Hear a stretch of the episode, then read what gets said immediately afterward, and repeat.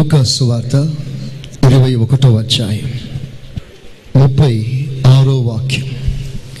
కాబట్టి మీరు జరగబోవు వీటి నెలను తప్పించుకొని జరగబోవు వీటినల్లా తప్పించుకొని మనుష్య కుమారుని ఎదుట నిలువబడుటకు మనుష్య కుమాని ఎదుట నిలువబడుటకు శక్తి గలవారగునట్లు అదిగో శక్తి గలవారగునట్లు ఎల్లప్పుడూ ప్రార్థన చేయుచు మెలకువగా ఉండుడని చెప్పాను.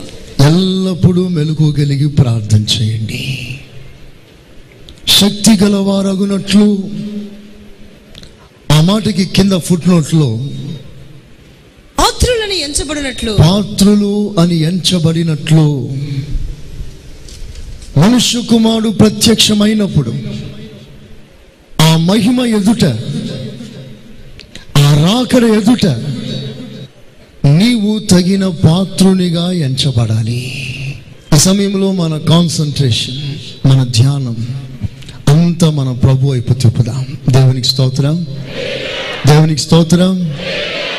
We need worthy to stand in the presence of the Lord ఆయనను ఎదుర్కోటానికి ప్రభు వచ్చి దినమున ఆయనను కలుసుకోవటానికి లేదా ప్రభు దినమున కొనిపోబడటానికి దేవుడు మనకి ఒక యోగ్యతనివ్వాలి. వి నీడ్ వర్దినెస్ తగిన పాత్రులుగా మనం మారునట్లుగా ఒక మాటలో చెప్పాలంటే తగిన పాత్రులే దేవుని రాజ్యానికి అర్హులు. స్తోత్రం. చెప్పండి గట్టిగా. హలోయా పాత్రులే. యేసు ప్రభు సువార్త ప్రకటిస్తున్న రోజుల్లో సువార్తకు పంపిస్తున్న తన శిష్యులతో ఒక మాట అన్నాడు. ఏమన్నాడంటే మీరు వెళ్ళండి. ప్రతి ఇంటి తలుపును తట్టండి. మీరు ప్రవేశించిన పట్టణంలో ఎవడు యోగ్యుడు అని మీకు వినబడుతుందో వాళ్ళ ఇంటికి వెళ్ళండి. ఆ యోగ్యుడు అయిన వాని ఇంటిలో మీరు నివాసం చేయండి. అక్కడ మీరు మకాను వేసుకొని ఆ చుట్టూ గ్రామాలంతా కవర్ చేయండి. ఏ ఇల్లు యోగ్యమైనది అని మీరు ఎంచబ ఎంచుచున్నారో? ఆ ఇంటిని దీవించండి. ఆ ఇంటిని మీ సమాధానంతో నింపండి. మీరు వచించిన శుభవచనములు ఆశీర్వచనములు మీరు పలుకుతున్న సమాధాన వచనములు ఆ ఇల్లు యోగ్యమైనదైతే మీరు పలికిన శుభవచనంలో ఆ కుటుంబం మీదకి వస్తాయి. మీరు అన్నట్లుగా వారు దీవించబడతారు. ఒకవేళ ఆ ఇల్లు యోగ్యమైనది కానప్పుడు మీరు శుభవచనంలో పలికినా ఆ ఇల్లు దీవించబడదు. ఇది స్వయాన ప్రభు పలికిన మాటలు. చూడండి ఆ మాటని మత్తయి వార్త పదకొండు పదవ అధ్యాయం. పదకొండవ పదకొండో వాక్యం. మరియు. మీరు ఏ పట్టణములోనైనను. గ్రామములోనైనను. ప్రవేశించినప్పుడు అందులో ఎవడు యోగ్యుడో విచారణ చేసి. అక్కడ నుండి వెళ్ళు వరకు. అతని ఇంటనే బస చేయుడి చేయండి ఆ ఇంటిలో ప్రవేశించుచు ప్రవేశించుచు ఇంటి వారికి శుభమని చెప్పుచు శుభమని చెప్పండి ఆ ఇల్లు యోగ్యమైనదైతే ఆ ఇల్లు అందరూ వినండి ఆ ఇల్లు యోగ్యమైనదైతే. మీ సమాధానము దాని మీదకి వచ్చును. మీ సమాధానం దాని మీదికి ఆ ఇంటి మీదికి ఆ కుటుంబం మీదికి వస్తుంది. అది అయోగ్యమైనదైతే అది యోగ్యము కాకపోతే మీ సమాధానం మీకు తిరిగి వచ్చును. ఆ ఇంట్లో ఉండదు. ఆ ఇంట్లో సమాధానం ఉండదు. మీరు పలికిన శుభవచనాలు ఆ ఇంటికి అనుభవంగా మారదు.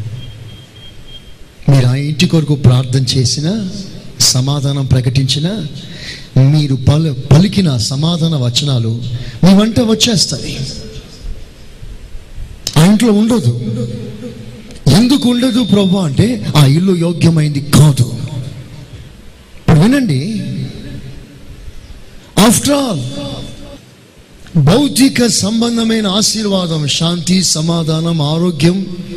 మీ ఇంట్లో నివాసం చేయాలంటే మీ ఇల్లు యోగ్యమైనదై ఉండాలని ప్రభు మాట్లాడుతున్నారు ఆఫ్టర్ ఆల్ శరీర సంబంధమైన ఆశీర్వాదాలు ఉండాలంటే ఇల్లు యోగ్యమైనదై ఉండుట అవసరమైతే అసలు మీరే దేవుని రాజ్యంలో ప్రవేశించాలంటే మనం ఎంతో యోగ్యమైన వారిగా ఉండాలి? జస్ట్ ఎ కంపారిజన్ దేవుడు ఇచ్చే ఆశీర్వాదాలే మీ దగ్గరికి రావాలంటే మీరు యోగ్యమైన వారిగా ఉండాలంటే అసలు మీరే ఆ దేవుని దగ్గరికి వెళ్ళాలంటే మనం ఎంత యోగ్యులుగా ఉండాలి. అందుకని ఈ మాటని చాలా కాలం నుంచి దేవుడు మాట్లాడుతూ వస్తున్నాడు.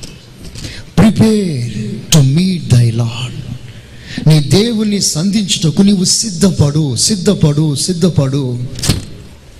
నీడ్ need ఆ యోగ్యత మనకు కావాలి. మనం క్వాలిఫై కావాలి. మన అర్హులుగా మారాలి. నా దేవుని దర్శించుటకు నా దేవుని రాకడి దినమున ఆయనను ఆయనను కలుసుకొని ఆయనతో కొలిపోబడటానికి నేను యోగ్యునిగా ఉండాలి. అందుకే రాస్తాడు మనుష్య కుమారుడు తన మహామహిమతో ప్రత్యక్షమైనప్పుడు మీరు ఆయన ఎదుట నిలుచుటకు తగిన పాత్రులుగా ఎంచబడండి. దేవుడు మిమ్మలను పాత్రుడు అని పిలవాలి యోగ్యుడు అని పిలవాలి నువ్వు అర్హుడవు అని పిలవాలి. కంటిన్యూ చేస్తాం. ఎవరు? పాత్రులు. హూ ఇస్ వాది ఇంతమంది వచ్చామే. ప్రభు ప్రత్యక్షమైనప్పుడు ఆయనను విశ్వాస నేత్రములతో చూచి ఆయన ఎదుట నిలుచుటకు యోగ్యులెవరు? ఇంతమందిలో. ఆయన సముఖ గ్రంథములో గ్రంథం ఉంది సముఖపు గ్రంథం ఉంది ఆయన సన్నిధిలో నా సముఖ సముఖపు గ్రంథములో ఎవరి పేర్లు రాయబడింది? నేను యోగ్యుడనా? నువ్వు యోగ్యుడవా? నీ యోగ్యురాలివ్యా ఎవరు యోగ్యులు ప్రభా? బైబిల్లో రాస్తుంది నాగటి మీద చేయి పెట్టి వెను తిరుగువాడు. చెప్పండి పాత్రుడు కాడు పాత్రుడు కాడు పాత్రుడు కావాలి. ప్రభు దినమున ప్రభు ఎదుట నిలవాలంటే పాత్రుడవు నువ్వు కావాలి.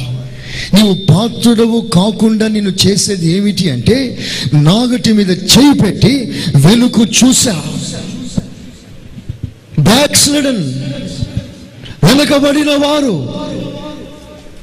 ఆసక్తి తగ్గిన వారు ప్రేమ జ్వాలలు ఆర్పుకున్నవారు మాంద్యమైపోయిన వారు కరుడు కట్టిన వారు వారిలో ఆసక్తి కోల్పోయింది మునుపటి మాదిరిగా ఇంట్రెస్ట్ చూపలేని పరిస్థితి. ఎండాకాలం అధికమయ్యేసరి సరికి దేవుని సన్నిధిలో ఎక్కువ సమయం గడపటానికి మనసు లేకుండా పోతుంది. ప్రకృతి సంబంధమైన వాతావరణం నీ ఆత్మీయ జీవితంపై ప్రభావం చూపిస్తుంది. ప్రకృతి సంబంధమైన బాధలు సమస్యలు నీ ఆత్మీయ జీవితంపై ప్రభావం చూపించింది. నీ ఆత్మీయ జీవితం హెచ్చు తగ్గులైంది. పెరుగుతుంది తరుగుతుంది. భౌతికమైన కారణాలను బట్టి. ఇది ఏమిటి సూచన అంటే నువ్వు వెనుకబడిపోతున్నా. వెనుకబడిపోతున్నా. నీకు ఆ ఇంట్రెస్ట్ ఆ జీల్ రానప్పుడు మోకరించినప్పుడు ఇంతకుముందు నా ఆనందం ఇప్పుడు మోకరించినప్పుడు నీకు లేనప్పుడు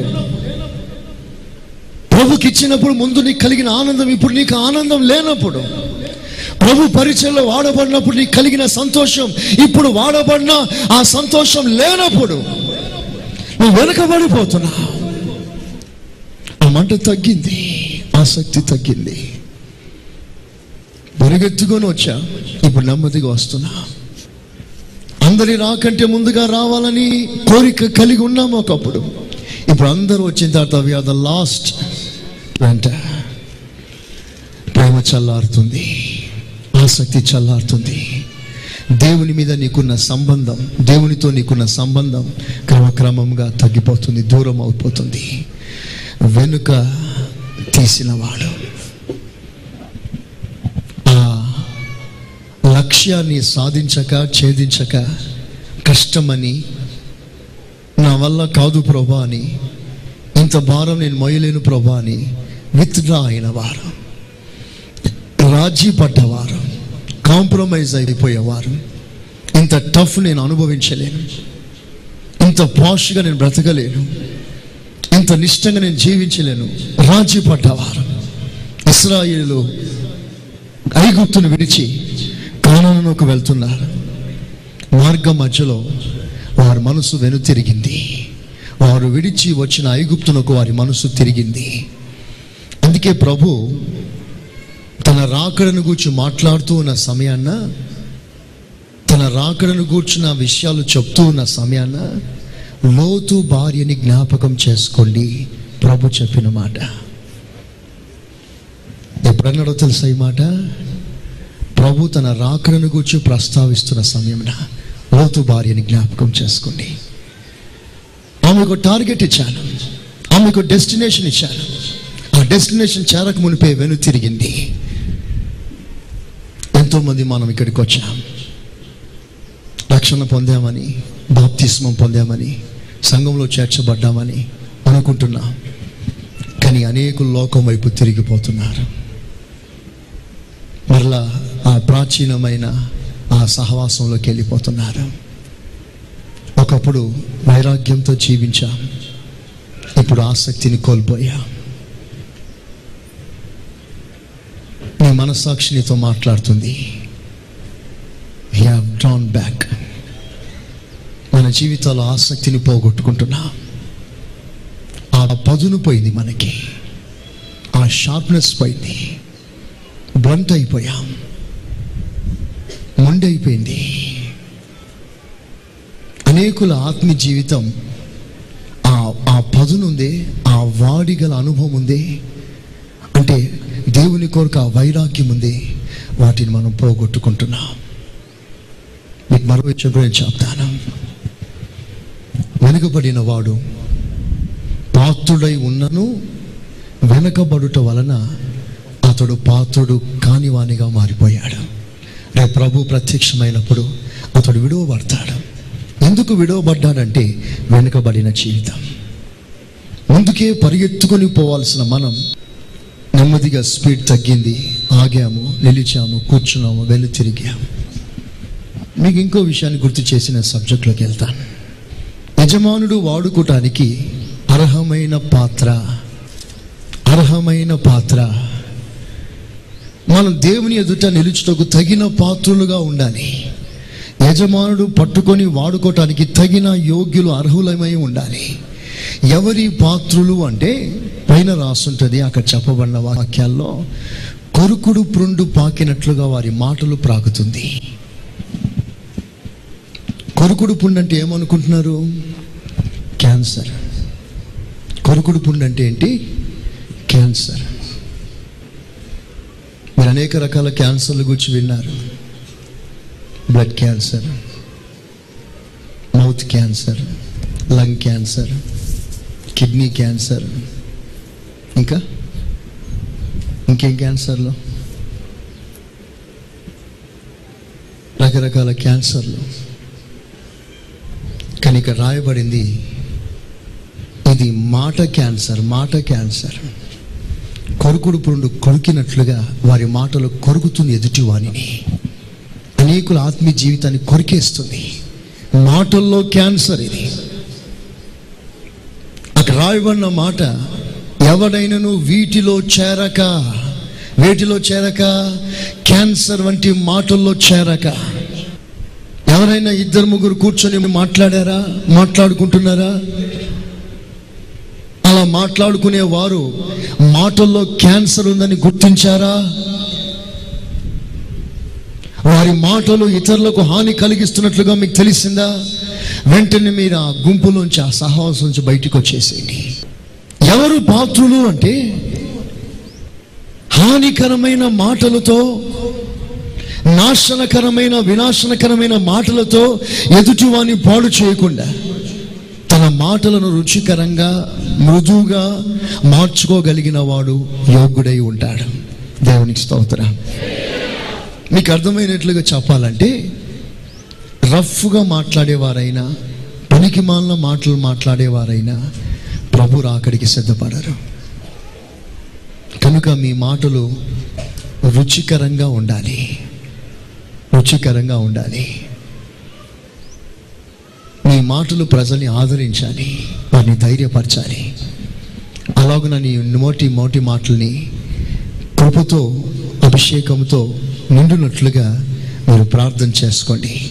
దేవుడు మీకు ఆ కృపను అనుగ్రహించునుగాక ఆమె సబ్జెక్ట్లోకి వెళ్దాం. మత్తే స్వార్థ పదవ అధ్యాయం ముప్పై ఎనిమిదో వాక్యం. తన సిలువనెత్తుకొని నన్ను వెంబడింపని వాడు తన సిలువనెత్తుకొని నన్ను వెంబడింపని వాడు నాకు పాత్రుడు కాడు. నాకు పాత్రుడు కాడు. తన సిలువనెత్తుకొని నన్ను వెంబడింపని వాడు సిలువనెత్తుకొని వెంబడింపని వాడు పాత్రుడు కాడు.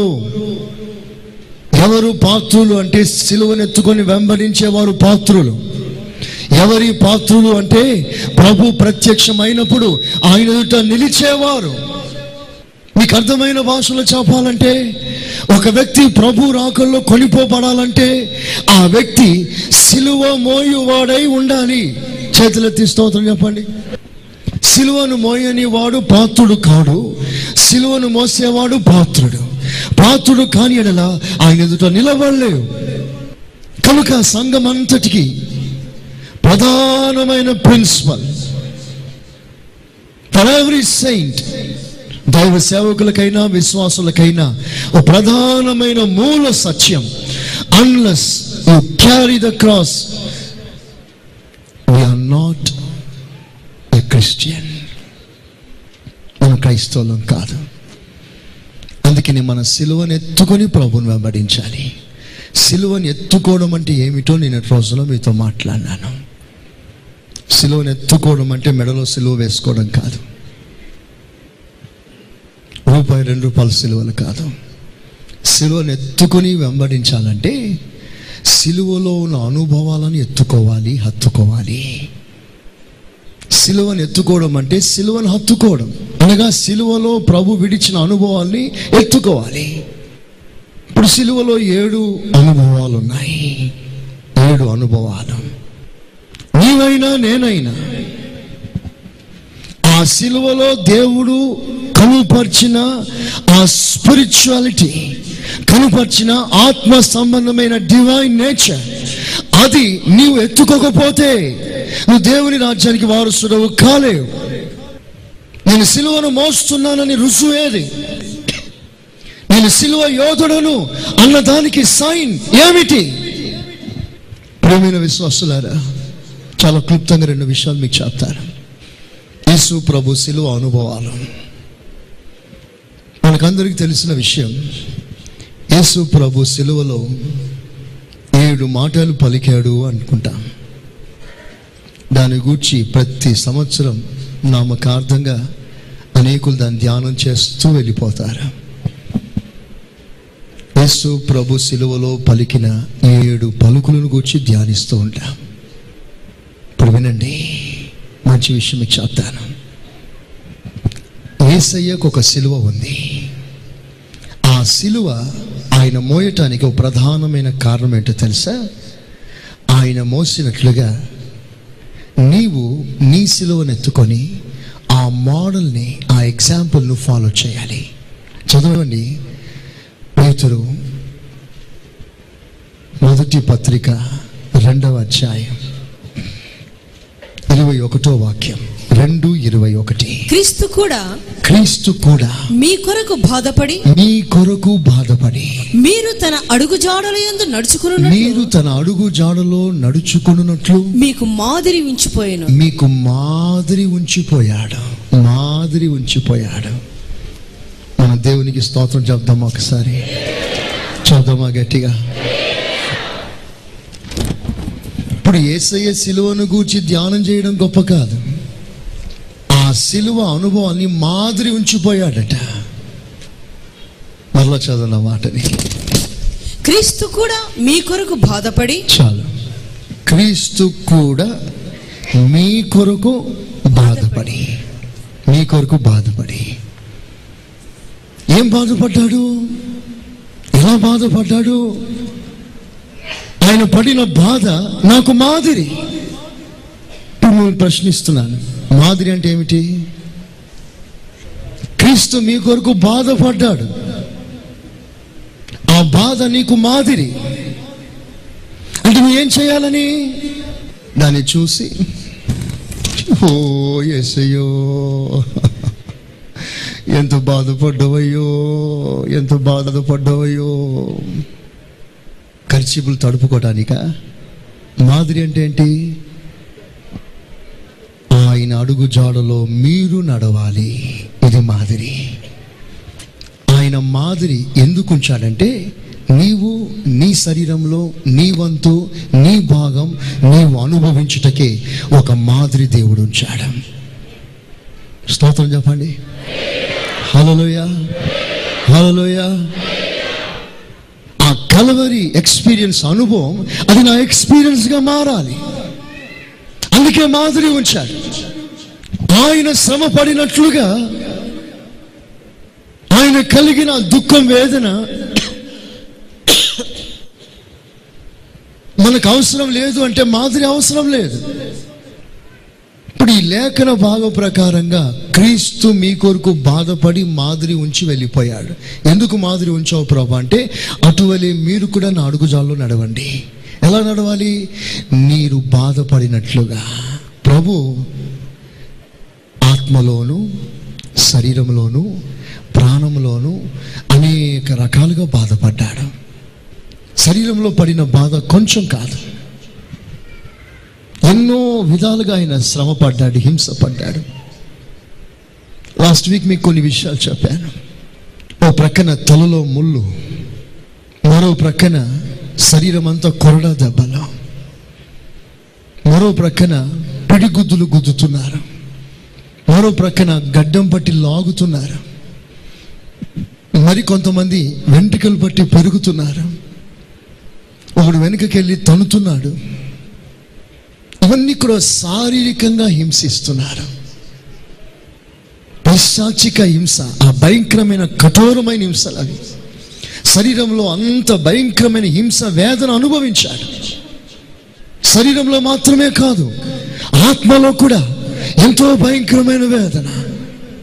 ఎల్లప్పుడూ తనతో కూడా ఉన్న తండ్రి తన చేయి పట్టుకొని నడిపించిన తండ్రి నా తండ్రి నాకు తోడుగా ఉన్నాడు నేను ఒంటరి వాడును తాను అని పలుమార్లు సాక్ష్యం ఇచ్చిన నా ప్రభు సర్వలోకుల పాపమంతా తన మీద పడి తను పాపిగా షాపిగా మార్చబడినప్పుడు తండ్రి చేయి విడిచాడు. ఆత్మలో మూలుగుతున్నాడు. తండ్రికి తనకి మధ్యలో ఎడబాటు కలిగింది. ఎన్నడూ లేని అనుభవం ఆ సిలువలో అనుభవించాడు. ఆ ఎడబాటు ఆత్మలో మూలుగుతున్నాడు. ప్రాణంలో బాధపడుతున్నాడు. ప్రాణం పోయినంతగా భయంకరమైన క్రియలు వారు చేశారు. ప్రాణానికి విసుగు ఎప్పుడంటే భయంకరమైన నింద అవమానం వచ్చినప్పుడు. యేసు ప్రభు మొఖాన తూ అని ఊశారు. ఎంత సిగ్గు. యేసు ప్రభు వస్త్రాలు విప్పేశారు.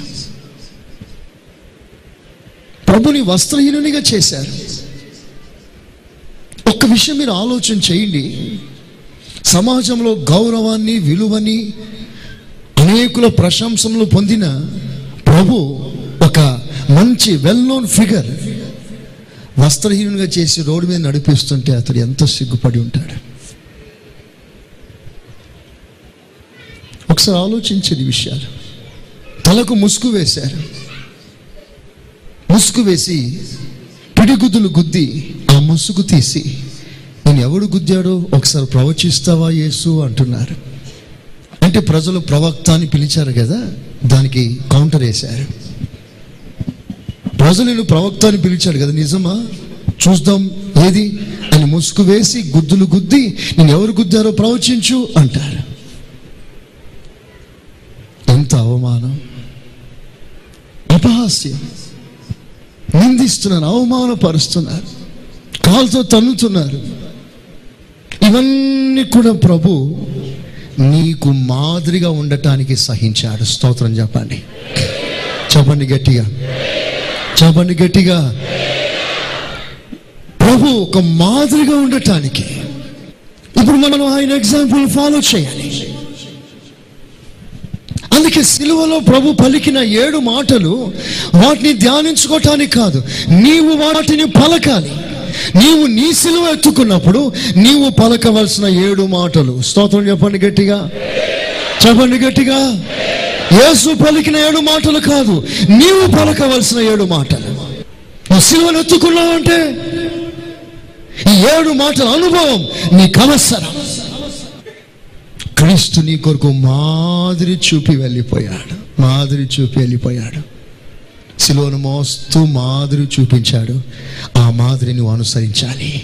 అందులో మొదటి మాదిరి తండ్రి వీరేమి చేయుచున్నారో చెప్పండి చెప్పండి. మీరెరుగరు గనుక వీరిని క్షమించు. ఇదేంటిది? మాదిరి. చెప్పండి. చెప్పండి గట్టిగా. చెప్పండి గట్టిగా. చెప్పండి గట్టిగా. మాదిరి. That was an example to us so that we must follow the same example ప్రభు మీరేమి చేయించున్నారు వీరు ఎరుగరు వీరిని క్షమించు. ప్రభు తన సిలువను ఎత్తుకొని మోస్తున్నప్పుడు ప్రభు ఆ మాట పలికాడు. మొదటి మాట నీవు నీ సిలువ ఎత్తుకొని ప్రభుని వెంబడిస్తున్నప్పుడు నీవు పలకవలసిన మొదటి మాట నీ గుండె లోతుల్లో నుంచి నీ విరోధిని నీవు క్షమించాలి. నీ భగవాన్ని క్షమించాలి. శత్రువుల్ని క్షమించాలి. నీ మనసులో క్షమించే మనసు నీకు ఇంకా రాలేదు అంటే నీవు సిలువను మోయుట లేదు నువ్వు సిలువను మోయట లేదు అంటే నువ్వు అసలు పాత్రుడవు కాడు. రేపు ప్రభు వచ్చినప్పుడు విడవబడతావు సిలువను మోస్తున్నాను ప్రభు అని నువ్వు చెప్పగలిగితే క్షమించే స్వభావం చూపించు. ఎదుటివాడిని క్షమించు. క్షమించుట దైవికమైన లక్షణం. దైవికమైన లక్షణం. ఇది తప్పనిసరిగా నువ్వు అనుభవించవలసింది. చూడండి తండ్రి అయిన దేవుని గూర్చి బైబుల్ ఎంత చక్కగా రాస్తుంది. దేవుడు ఎలాంటి వాడో రాస్తుంది. నెహమియా చక్కగా దాన్ని వివరిస్తున్నాడు. నెహమియా తొమ్మిది పదిహేడు ఒకసారి చూడండి. వారి విధేయులగున వారి విధేయులగుటకు మనస్సు లేని వారై తమ మధ్య నీవు చేసిన అద్భుతములను జ్ఞాపకము చేసుకొనక తమ మనస్సును కఠినపరుచుకొని తాముండి వచ్చిన దాస్యపు దేశమునకు తిరిగి వెళ్ళుటకు ఒక అధికారిని కోరుకొని. నీ మీద తిరుగుబాటు చేసిరి. అయితే. నీవు క్షమించుటకు సిద్ధమైన దేవుడవు అందరి చేతులు పైకెత్తుదామా చెప్పండి ప్రభా తండ్రి నీవు క్షమించుటకు సిద్ధమైన మనస్సు గలవాడివి. ఇందును బట్టి నీకు స్తోత్ర. ఈ మన సజీవులకులు ఉన్నామంటే దీనికి కారణం ఏంటో తెలుసా? క్షమించే మనస్సు కలిగిన వాడు దేవుడు. ఈరోజు ఇంకా నువ్వు ప్రభు సన్నిధిలో కూర్చొని ఉన్నావంటే దీనికి కారణం ఏంటో తెలుసా? ప్రభు క్షమించగలిగిన వాడు దేవునికి ఒకవేళ ఈ స్వభావమే లేకపోతే ప్రపంచంలో ఒక్కడు మిగలడు. నాట్ ఎ సింగిల్ పర్సన్ ఎవ్వరు మిగలరు. మనకున్న ఆవేశం మనకున్న కోపమే దేవునికి ఉంటే ఎవరు నిలబడతారు ఆయన ఎదుట? ఆయనకున్న స్వభావం ఏంటో తెలుసా? క్షమించే మనసు అతనికి ఉంది యహోవానైన నేను మార్పు లేని వాడను. కనుక మీరు లయము కాలేదు. ఏమిటా మార్పు లేని స్వభావం అంటే పితరులకు ఇచ్చిన మాట ప్రకారంగా క్షమిస్తూ వచ్చాడు. క్షమిస్తూ వచ్చాడు. నా ప్రభు మార్పు లేనివాడు క్షమించుటకు సిద్ధమైన మనస్సు గలవాడు. క్షమించటం మాత్రమే కాదు మర్చిపోతాడు. అందుకనే భక్తులు ఆ రోజుల్లో ఆ ప్రత్యక్షత కలిగి వాళ్ళు పాడుకున్న పాటలు ఏంటో తెలుసా? ప్రభా నీవు నా పాపములు క్షమించి నీ వెనుక తొట్టు దాన్ని పారేశా.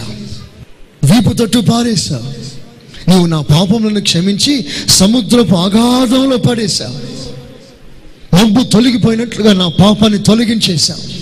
మరి ఎన్నడూ నువ్వు దాని జ్ఞాపకము చేసుకోలేదు అని రాస్తాను దేవుడు క్షమించేవాడు. దేవుడు క్షమించడం మాత్రమే కాదు నీవు కూడా క్షమించే మనసు నీకు అవసరం మనమంతా దైవ స్వభావంలో పాలి భాగస్థులం కావాలి. స్తోత్రం చెప్పండి. ఇది మానవత్వం మానవ స్వభావం. ఏమిటి మానవ స్వభావం అంటే పంటికి పన్ను కంటికి కన్ననం ఇప్పుడు ప్రస్తుతం పరిస్థితి ఎలా మారిందంటే కంటికి కన్ను కాదు కంటికి రెండు కళ్ళు. పంటికి పన్ను కాదు పంటికి ముప్పై రెండు పనులు ఇప్పుడు ప్రజెంట్ సిచ్యువేషన్ ఇది. స్తోత్రం హలోయ హలోయ ఒక గుద్దు గుద్దుతే పదమూడు గుద్దులు. తెలియక ఒక మాట మాట్లాడేస్తే సమాజంలో పది రకాలుగా మాట్లాడడం. ఇది మానవ స్వభావం. దేవుడు అంటున్నాడు. నేను మిమ్మల్ని క్షమించిన ప్రకారం మీరును ఇతరులను క్షమించండి. నేను అంటాను మీరు ఎలాగూ క్షమిస్తారో అలాగున క్షమించబడతారు. మీరు క్షమించిన ప్రకారంగా మీరు క్షమించబడతారు. అదే బైబిల్లో రాస్తుంది. యేసుప్రభు అన్నాడు పరలోక ప్రార్థన అంటాం కదా అందులో అంటాడు మారునస్తులను చెప్పండి చెప్పండి.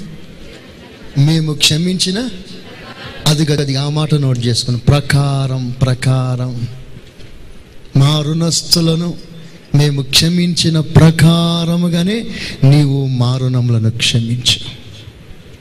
అంటే నువ్వు ఏ ప్రకారంగా క్షమిస్తావో ఆ ప్రకారంగా నువ్వు క్షమించబడతావు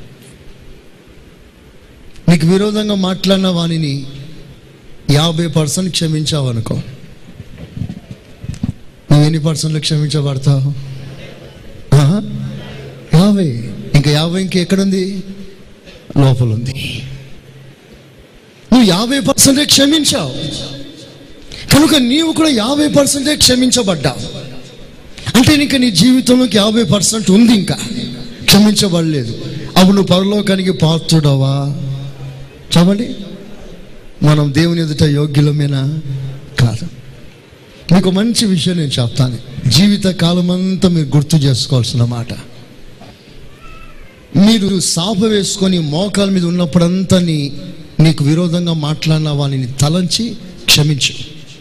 ఎవరైనా విరోధంగా మాట్లాడినట్లుగా నీకు అనిపిస్తే క్షమించు. ఎన్నిసార్లు క్షమించాలంటే నువ్వు ఎన్నిసార్లు మోకరిస్తావో అన్నిసార్లు క్షమిస్తూనే ఉండాలి. నేను చెప్పిన మాట కాదు ఇది. సాక్షాత్తు ప్రభు పలికిన మాటలు. నీవు నిలబడినప్పుడంతా ప్రార్థన చేసినప్పుడంతా మోకరించినప్పుడంతా క్షమిస్తూ ప్రార్థన చేయి చూడండి మార్క్స్ వార్త పదకొండవ అధ్యాయం ఇరవై ఐదో వాక్యం చూడండి. మార్కు పదకొండు ఇరవై ఐదు. మీకు ఒకరి మీద విరోధం ఏమైనా కలిగి ఉన్న ఎడల? ఒకని మీద విరోధం ఏమైనా కలిగి ఉన్న ఎడలా? మీరు నిలువబడి ప్రార్థన చేయనప్పుడెల్లను? అది గదిగో ప్రార్థన చేయనప్పుడల్లా. వాని క్షమించు. మీరు చెప్పండి మీరు చెప్పండి ప్రార్థన చేయనప్పుడల్లా. చెప్పండి. ప్రార్థన చేయనప్పుడల్లా. మళ్ళీ చెప్పండి.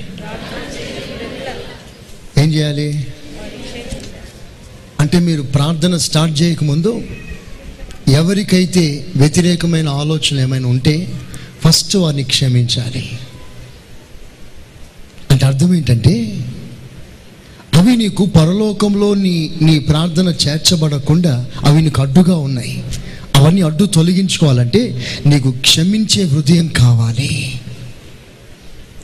ఏ విశ్వాసికైతే క్షమించే హృదయం ఉందో అతని ప్రార్థన మాత్రమే దేవుడు వింటాడు. ఆమెన్. ఆమెన్. ఆమెన్.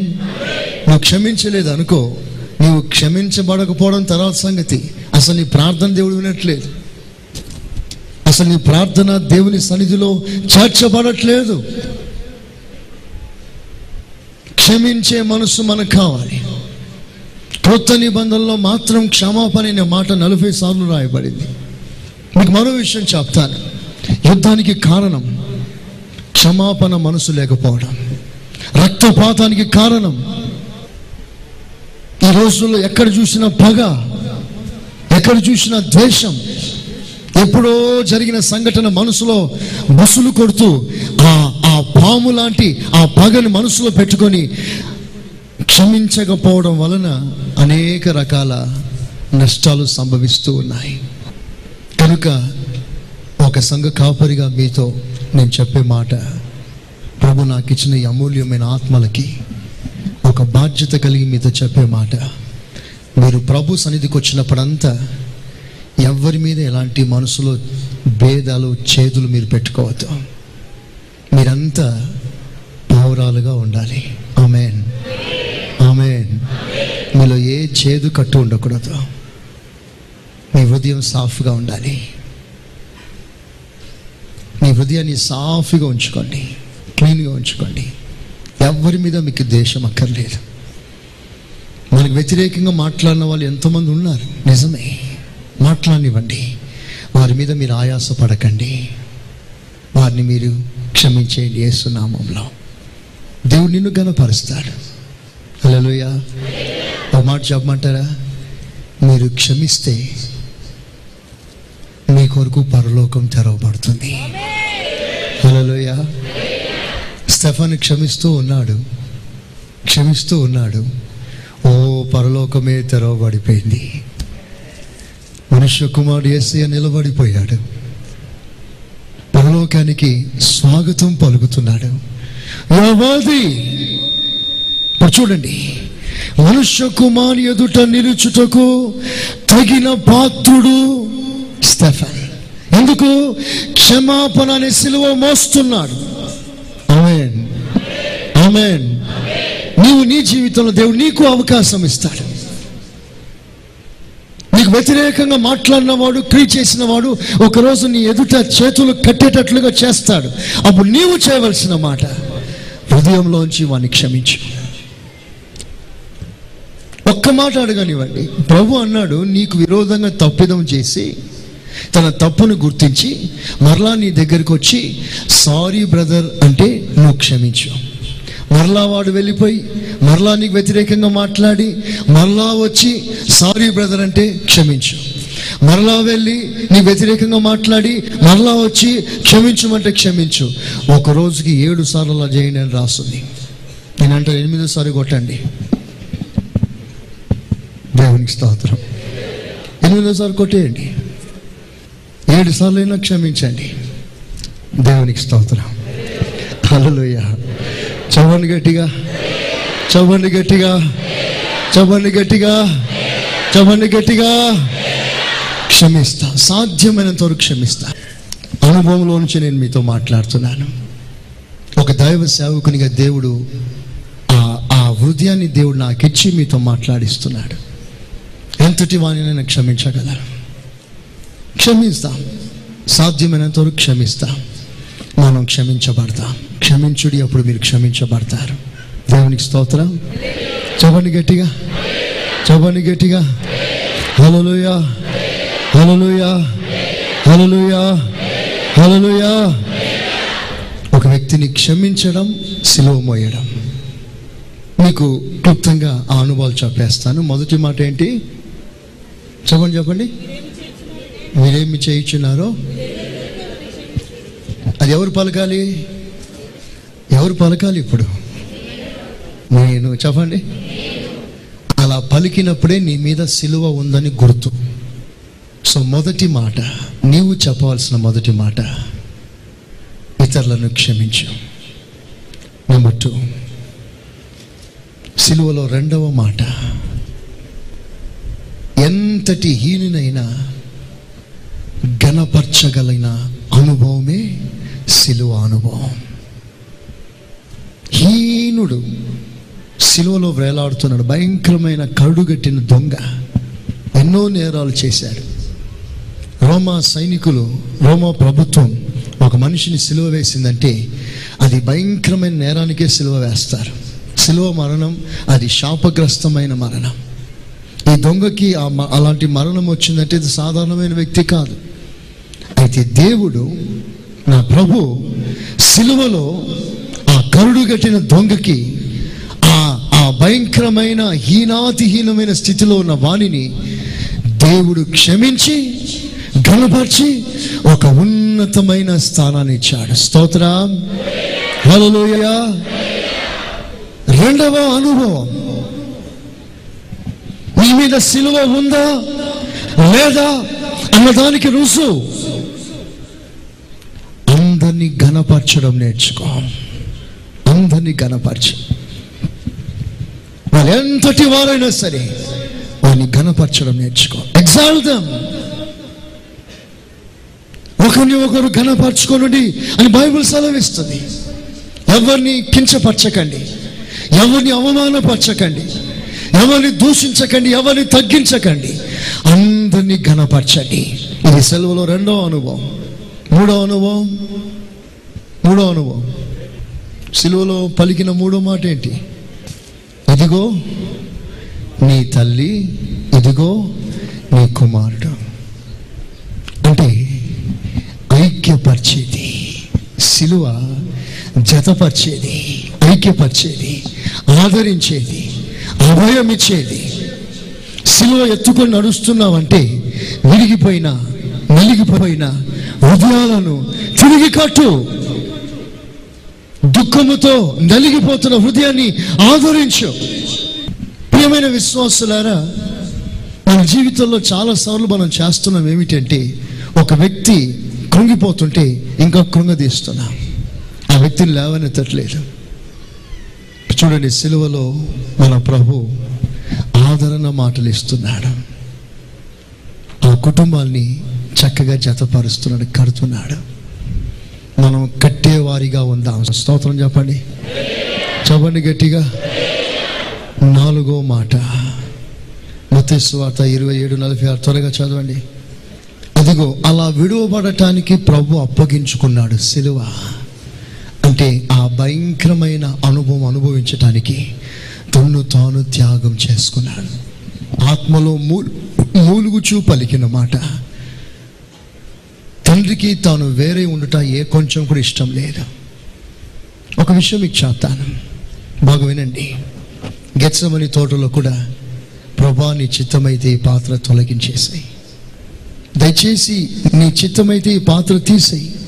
నా వల్ల కాదు ఇది నేను త్రాగలేనన్నాడు. దీనికి కారణం ఏంటంటే అది త్రాగితే సర్వలోక పాపం తాను మోస్తున్నాడు. అలా మోసినప్పుడు తండ్రి పరిశుద్ధుడు ఇతని చేయి విడుస్తాడు. అది నేను సహించలే. ఒక్క క్షణమైన నా తండ్రికి నేను దూరంగా ఉండలేను. నా తండ్రిని విడిచి ఒక్క క్షణం కూడా బ్రతకలేను. ప్రభా సర్వలోక పాప ప్రాయశ్చితం చేయటానికి వేరే మార్గం లేదా? నేను చేయి విడవబడవలసినదేనా? సర్వలోక పాపం నా మీద పడవలసినదేనా? నువ్వు నా చేయి విడిచిపెట్టవలసినదేనా? నేను నా ఇష్టం కాదు నీ చిత్తం నెరవేర్చు. అంటే ఆ స్థితికి తను ఒప్పుకున్నాడు అంగీకరించాడు. అంటే ప్రభు ఎంత త్యాగం చేశాడో ఒకసారి మీరు ఆలోచన చేయండి. ఒక మాట మీకు చెప్తున్నాను. సిలువ మోస్తున్నాము అంటే దానికి రుజు త్యాగము చేయుట. స్తోత్రం చెప్పండి. చెప్పండి గట్టిగా. త్యాగం చేసే అనుభవం. నెంబర్ ఫైవ్ యోహాన్ స్వార్త పంతొమ్మిది ఇరవై ఎనిమిది. దప్పి గొనుచున్నాను సిలువలో ప్రభు పలికిన. ఐదో మాట. ఐఎమ్ థర్స్టీ నేను దప్పి కొనుచున్నాను ఎవరి కొరకు ప్రభు దప్పి కొనుచున్నాడు నీ కొరకు నా కొరకు. సిలువలో ఉన్న అనుభవం అది. ఇప్పుడు మనం చెప్పాలి ప్రభా నీటి వాగుల కొరకు ఆశపడుచున్నట్లుగా నేను నీ కొరకు ఆశపడుచున్నాను. అంటే దేవుని వెతకాలని చూడాలని దేవునితో గడపాలని ఆసక్తి దాహం ఉన్నప్పుడే నీవు సిలువ మోస్తున్నావు అని అర్థం. స్తోత్రం చెప్పండి. నీకు ఆ దైవికమైన ఆసక్తి లేదనుకో నీకు సిలువ లేదు. చాలా మందికి దేవుని సన్నిధిని కూర్చున్న ఆసక్తి వాంచలేదు వారు సిలువను మోసేవారు కాదు. సిలువలో ఉన్న ఒక అనుభవం దాహం. నీకు ఆ దాహం కలగాలి. ఈ ఎండాకాలంలో ఒక వ్యక్తికి ఎంత దాహం అవుతుందో ఆ విధంగా దేవుని కూర్చున్న దాహం మన హృదయంలో కలగాలి. సిలువను మోస్తున్నాము అన్న దానికి రుజువు నా దేవుని మీద నాకు ఒక దాహం కలగాలి. దేవునికి స్తోత్రం. ఆరో మాట చూడండి. పంతొమ్మిది ముప్పై. యోహన్ స్వార్థ. సమాప్తమాయను. ఇట్ ఈస్ ఫినిష్డ్ సిలువలో నా సిక్స్త్ వర్డ్ ఆరో అనుభవం. తండ్రి నీవు నాకు ఇచ్చిన పని నేను పూర్తి చేశాను. నీవు నేను సిలువను మోస్తున్నామే. దేవునికి ఏదైనా బాధ్యత ఇచ్చినప్పుడు నువ్వు దాన్ని చేసి ముగించాలి. దేవునికి ఇచ్చిన కృపలను చేసి ముగించాలి. దేవునికి ఇచ్చిన పరిచర్య చేసి ముగించాలి. దేవునికి చెప్పింది చేసి ముగించాలి. సగంలో విడిచిపెట్టకూడదు. మార్గ మధ్యలో మనం దాన్ని మనం పల్చన చేయకూడదు. దేవుడు మనకిచ్చిన కర్తవ్యం చేసి ముగించాలి. సిలువను మోయడం అనగా నీవు నాకు ఇచ్చిన పనులన్నీ నేను నెరవేరుస్తాను ప్రభా. అంటే సంపూర్ణం చేయుట. సంపూర్ణం చేయుట. అదే సిలువ మోసే అనుభవం. సిలువ మోయుట అంటే మన పని పరిపూర్ణంగా చేయడమే సిలువ మోయడం. దేవునికి ఇచ్చిన ఏ పని అనే మీరు వినుచున్న ఈ పాస్టర్ సురేష్ గారి ప్రసంగాల క్యాసెట్? అదేవిధంగా మీకేమైనా ప్రార్థనావసరతలు ఉన్న ఎడల సంప్రదించండి. మా చిరునామా. Pastor Suresh Glorious Ministries FCI Ramagundam మా cell numbers nine five zero double two double two triple one మరియు double seven zero two double nine double one double eight.